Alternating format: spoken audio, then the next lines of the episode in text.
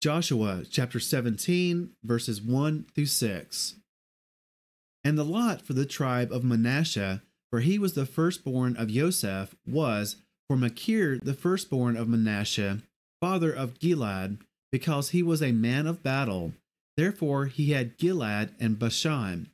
And for the rest of the children of Manasseh, for their clans there was for the children of Abiezer, and for the children of Helek, and for the children of Asriel, and for the children of Shechem, and for the children of Hepher, and for the children of Shemida.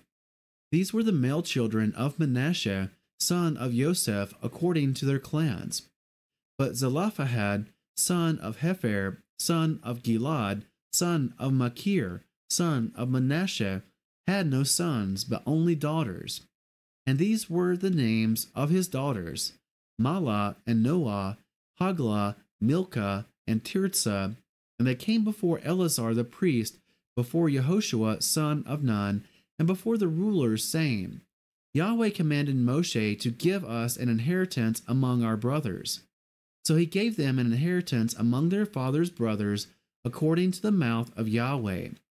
And ten portions fell to Manasseh, besides the land of Gilad and Bashan, which were beyond the Yarden, because the daughters of Manasseh received an inheritance among his sons, and the rest of Manasseh's sons had the land of Gilad.